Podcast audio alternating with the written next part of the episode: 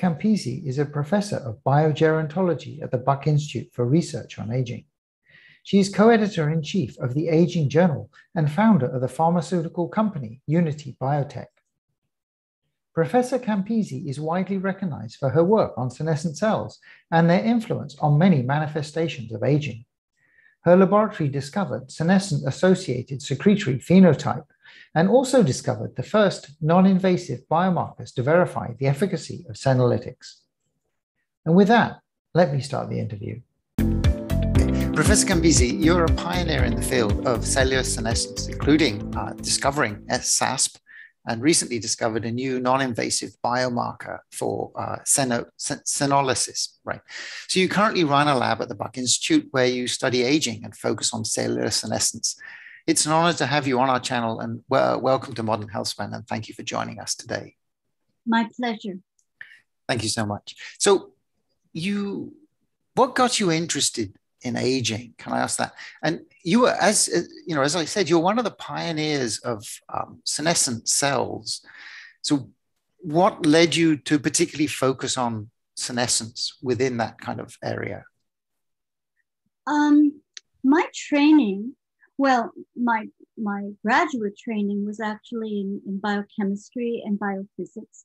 Mm. And I wanted to do something more cell biological as a postdoc. So it's very common when you get a PhD, you spend three or four years in a lab um, learning new new fields. And I chose cancer research because it was very important uh, field and it was beginning to open up. We were beginning to understand cancer.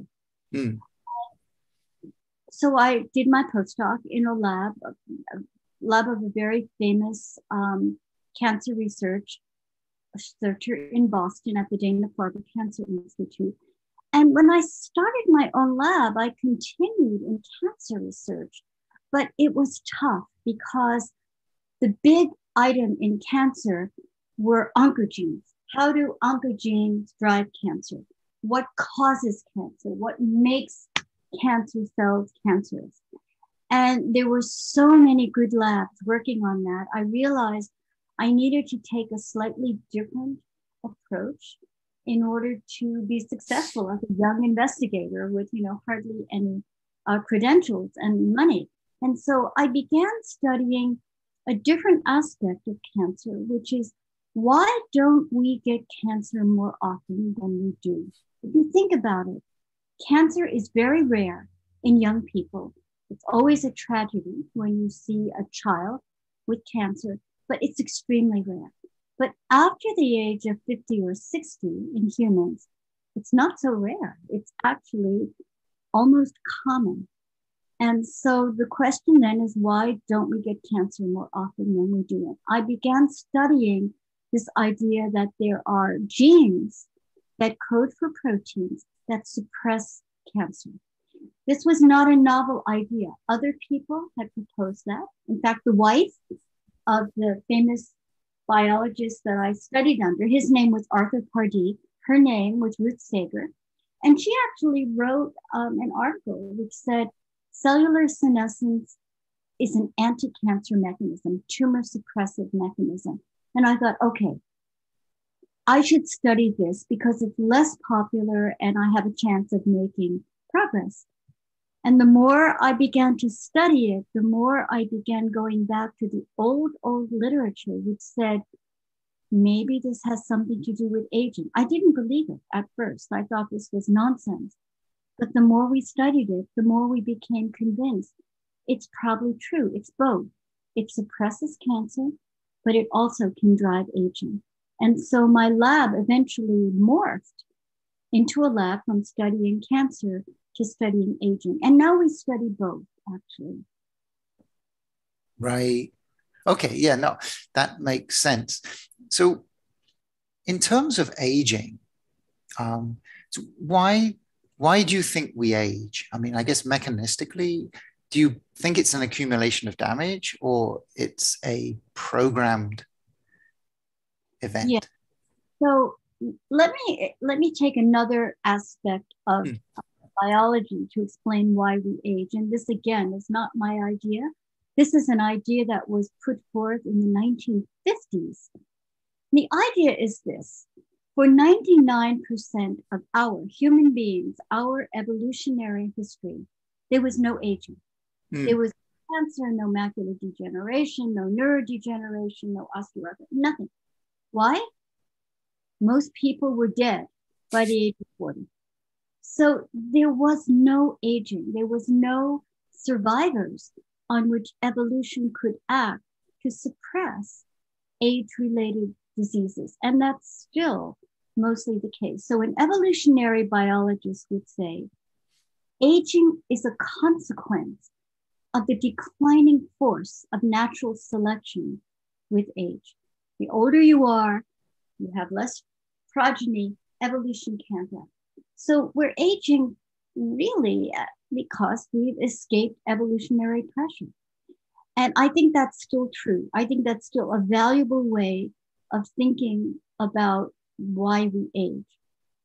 Now, the question then is what can we do? You know, can we do anything about it? Mm. And you know, as an as a mechanistic biologist, the answer is I hope so. And my hope is that the more we understand about why we age, the more we'll be able to develop rational interventions. Now, will that make us live longer? Probably not, but it may make us live healthy. If you think about humankind right now in the developed world, of course, in the developed world, most human beings spend the last many years of their life disabled and either mentally disabled or physically disabled or both. It's extremely expensive. It's emotionally draining on the patient, but also on the families, and it's costly. And so the idea is we maybe think we should maybe think about aging and think about extending health span so that the last years of life are not spent being disabled and being miserable, being productive, being productive members of society. And I think that's the goal of modern aging research. It certainly is the goal of my lab. We, we have done experiments to try different things to extend the lifespan of mice. I mean, 10% maybe mm. But you know, a mouse lives three years. No one has made a mouse that even lives five years. I mean, we just can't do it. It's because evolution has put into place many brakes on lifespan, and we're not even close to being able to understand those brakes or interfere with them. But health span, we are now in understanding senescence and these drugs called senolytics. We're we're getting close to where we think that we might be able to control health span as opposed to lifespan. You, you probably uh, have heard of a famous um, person named Thurgood Marshall. He was the first Black Supreme Court justice in the United States. This was in the 1960s. And at some point, someone had the nerve to ask him how long he plans to live because it's a lifetime appointment, right? Oh my God, mm. black man in our courts. How long? and his reply is so beautiful.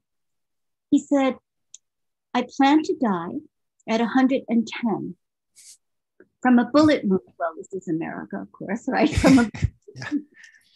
from a jealous husband. And it kind of encompasses, I think, what the hope is for modern aging research is to die when you're vibrant and healthy, um, and to die quickly and catastrophically, but not to have the last 10 years of your life being disabled and, and non functioning. Right. Yes. No, that sounds a good way to go. So, the so would you consider like senescent cells seem to fit into that that model, right? I mean, yes. they're u- useful when you're young, but maybe not so when you get older. Exactly. So what they do when you're young is they up so a senescent cell stops dividing. And if you think about it, a cell that cannot divide cannot form a tumor.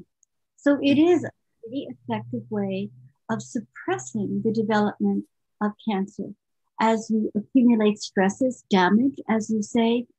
but also just mistakes that cells make occasionally put stress on the cells. Mm. The stress is severe. It's better to have that cell unable to divide. So you now have mostly healthy cells that are dividing, and the stress cell cannot divide. It's pretty good at suppressing cancer for some period of time. The problem is that as time goes on, these cells slowly begin to accumulate. And at some point, they accumulate to a level where they begin to affect healthy cells that are nearby. And that we is the driving force behind why senescent cells might promote aging later in life. Early in life prevents cancer.